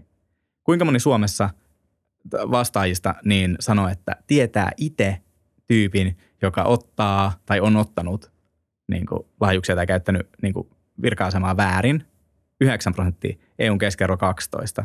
Ja kun ottaa huomioon, että se EUn keskiarvo on kaiken maailman Bulgariat, mitkä on niin kuin, tässä niin kuin, korruptioindeksissäkin jo aika alhaisia maita, niin ei, itse Suomi ei vedä kovin hyvin niin kuin näissä asioissa. Ainakin kansa kokee hyvin vahvasti, että meillä on tota, ää, ää, tätä rakenteellista korruptiota tässä maassa. Mitä tarkoittaa toi kokemus korruptiosta? Kuinka niin kuin luotettava mittari se on? No siis just se, että, että, että niin kuin uskooko ihmiset, kun mä, mä nyt yritän tätä niin kuin, tämän niin kuin demokraattisen legitimiteettiin niin kuin, Niin, niin, okei, joo, joo. Sitä mä tarkoitan. Kyllä, mutta siis, kyllä. Niin kuin, että, että, että, jos sulla niin kuin se yhdeksän pinnaa tietää Mm-hmm. sen varmaksi ja sitten 51 pinnaa kokee, että kyllä se näin on, sitä ne tekee. Niin sitten miettii, että siinä Mm. samassa yhtälössä, että jos meillä on, että, että kansa halus voimakkaasti sitä, että rajoitettaisiin mandaatteja, niin ei tehty. 80 pinnasesti siellä pyörii samat naamat, joista enemmistö oli jo huolissaan, mm. että ne käyttää väärin sitä valtaa. Ni, niin tämä koko yhtälö rupeaa olemaan mun mielestä aika Tässä, niin ei siis ruma. pidä, tässä ei siis pidä sekoittaa laitonta vallan väärinkäyttöä koettuun vallan väärinkäyttöön, eikö vaan tässä on erimielisyys siitä, että mikä, ö, tota, miten asiat pitäisi olla, miten va- valtaa pitäisi saada käyttää, eikä, eikä se, että mihin nykyjärjestelmä itsessään mahdollistaa käytännössä. Joo. Meillä on siis myös niin kuin lainsäädännöllisesti niin nämä, tota niin, niin, niin kuin mä aikaisemmin viittasinkin, meillä on noin esteellisyys- ja jäävyysjutut, niin ne on, ne on vähän, tota niin, niin, ähm, ne ei ole yhtä tiukalle säädellyllä tasolla. Meillä on silloin niin ollut kova nämä luottamus, niin kuin, perustuu niin paljon luottamukseen tämä Suomen systeemi ja näin, mm. niin meillä on vähän ehkä vajavaista säätelyt sieltäkin päädystä. Mm-hmm. Että et siis, et silleen, että et se, me ollaan koko ajan silleen, niin kuin aika harmaalla alueella siinä, että, okay. että mikä nyt sitten on niin kuin, korruptio ja näin. Mutta siis mm, niin kuin, miten me tuossa niin lähdettiin siitä demokratiakulmasta, niin on just se, että se korruptio niin kuin se koetaan. Että jos, jos kansa niin kuin sitä on hirveän huolissaan siitä, että sitä tapahtuu, ja sitä varmasti myös tapahtuu. Mä en osaa vaan sanoa, että mikä, mikä se on se oikea prosentuaalinen luku. Mm. Mutta kuitenkin, jos, jos se on aito huoli, öö, ja meillä koko ajan ne samat pelaajat siellä, vaikka kansa toivoo, että siellä ei olisi, niin kyllä mun mielestä siihen pitäisi reagoida. Ja sitten me päästään siihen, että tota, niin aluevaalien äänestysprosentti oli historiallisen huono. Mm. Se oli totta kai myös ensimmäiset aluevaalit ensimmäiset lajissaan, mutta silti alle puolet kävi äänestämään, niin se on jo niin kuin aika heikkoa. Ja me tuossa vähän rinnastettiin sitä, että, että kyllä varmaan joku yhteys, johonkin pisteeseen asti, niin tässä on se yhteys. Että ajatellaan, että, että miksi ne kaahli noin, ka, niin kuin kaapii itselle noin niin kuin rooleja noin paljon, ja sitten ne samat tyypit on niissä samoissa mainoksissa siellä. Ne ei sitten innosta niin paljon mennä, kun sä samalla uskot, että ne käyttää ihan varmaan väärin vielä valtaansa. Mm. Niin ei se ehkä innosta niin mennä äänestämään. Tämä nyt ei ole koko syy, siinä on moni, mon, varmasti monipuolisia niin kuin muitakin syitä siinä, mutta, mm. mutta siis kyllä se varmasti vaikuttaa siellä taustalla ja silleen, si- just tällä niin kuin, äh, demokratian uskottavuuden äh, näkökulmasta, mikä on elintärkeää kuitenkin Suomelle, niin mä ajatellaan, että, että tämä nykytila ei ole mikään ihan ideaali ja tämä ei olisi keltään puolueet pois. Tämä pitäisi kaikille tehdä saa samat säännöt tietenkin. Mm. Että ihan vaan, että rajattaisiin näitä, jos niin kuin sekä potentiaalia niin kuin käyttää valtaa väärin tahallaan tai vahingossa, mutta ainakin sitä, niin kuin, että ihmiset myös niin kuin, olisi vähemmän huolissaan siitä, että sitä tehdään. Mm. Niin, niin tämä olisi jo itsessään niin mun mielestä niin kuin hyvä asia. Kyllä. Joo, toivottavasti tämä herättää jonkunnäköistä keskustelua aiheesta, koska se olisi kiva nähdä, että tämä olisi vähän ainakin laajemmassa keskustelussa. Sitten katsoa, että mihin niin kuin optimaalinen ratkaisu, tai mikä optimaalinen ratkaisu on. Mutta, tota, mutta tosi jees, kiitos. Jos sulla on vielä jotain niin kuin kiteytettävää tästä, niin sano vaan, koska me pitää nyt laittaa wrap it up valitettavasti, Tero. Ei, siis tuossa oli oikeastaan niin ne ihan, ihan tärkeimmät. Tuolla myös ö, löytyy raportista tiivistettynä ö, koko homma niin kuin meidän kaikista raporteista yleensäkin. Eli kiinnostuneille, niin tosiaan käypä Liberan nettisivut löytyy nämä kaikki. PDF-nä tai me voidaan lähettää tota niin, niin, ilmaiseksi kyllä ihan hard copytkin kaikille kiinnostuneille. Ja tota niin, niin, sieltä on tiivistelmät hyvin nopeasti luettavissa ja sieltä saa sen catchin, että mistä on kyse. Kiva. Kiitti Tero. Kiitos, Kiitos taas vierailusta. Oli kiva, kun tulit. Ja kiitos kaikille katsojille. Muistakaa tilata kanava. Muistakaa, muistiks mä sanoa sen? Tosissaan. Okei. Okay. Muistakaa tilata kanava. Muistakaa arvostella ää, meidät Spotifyssa. Muistakaa kommentoida sitä jakso herätti ajatuksia. Niin muistakaa tilata se kanava. Moido.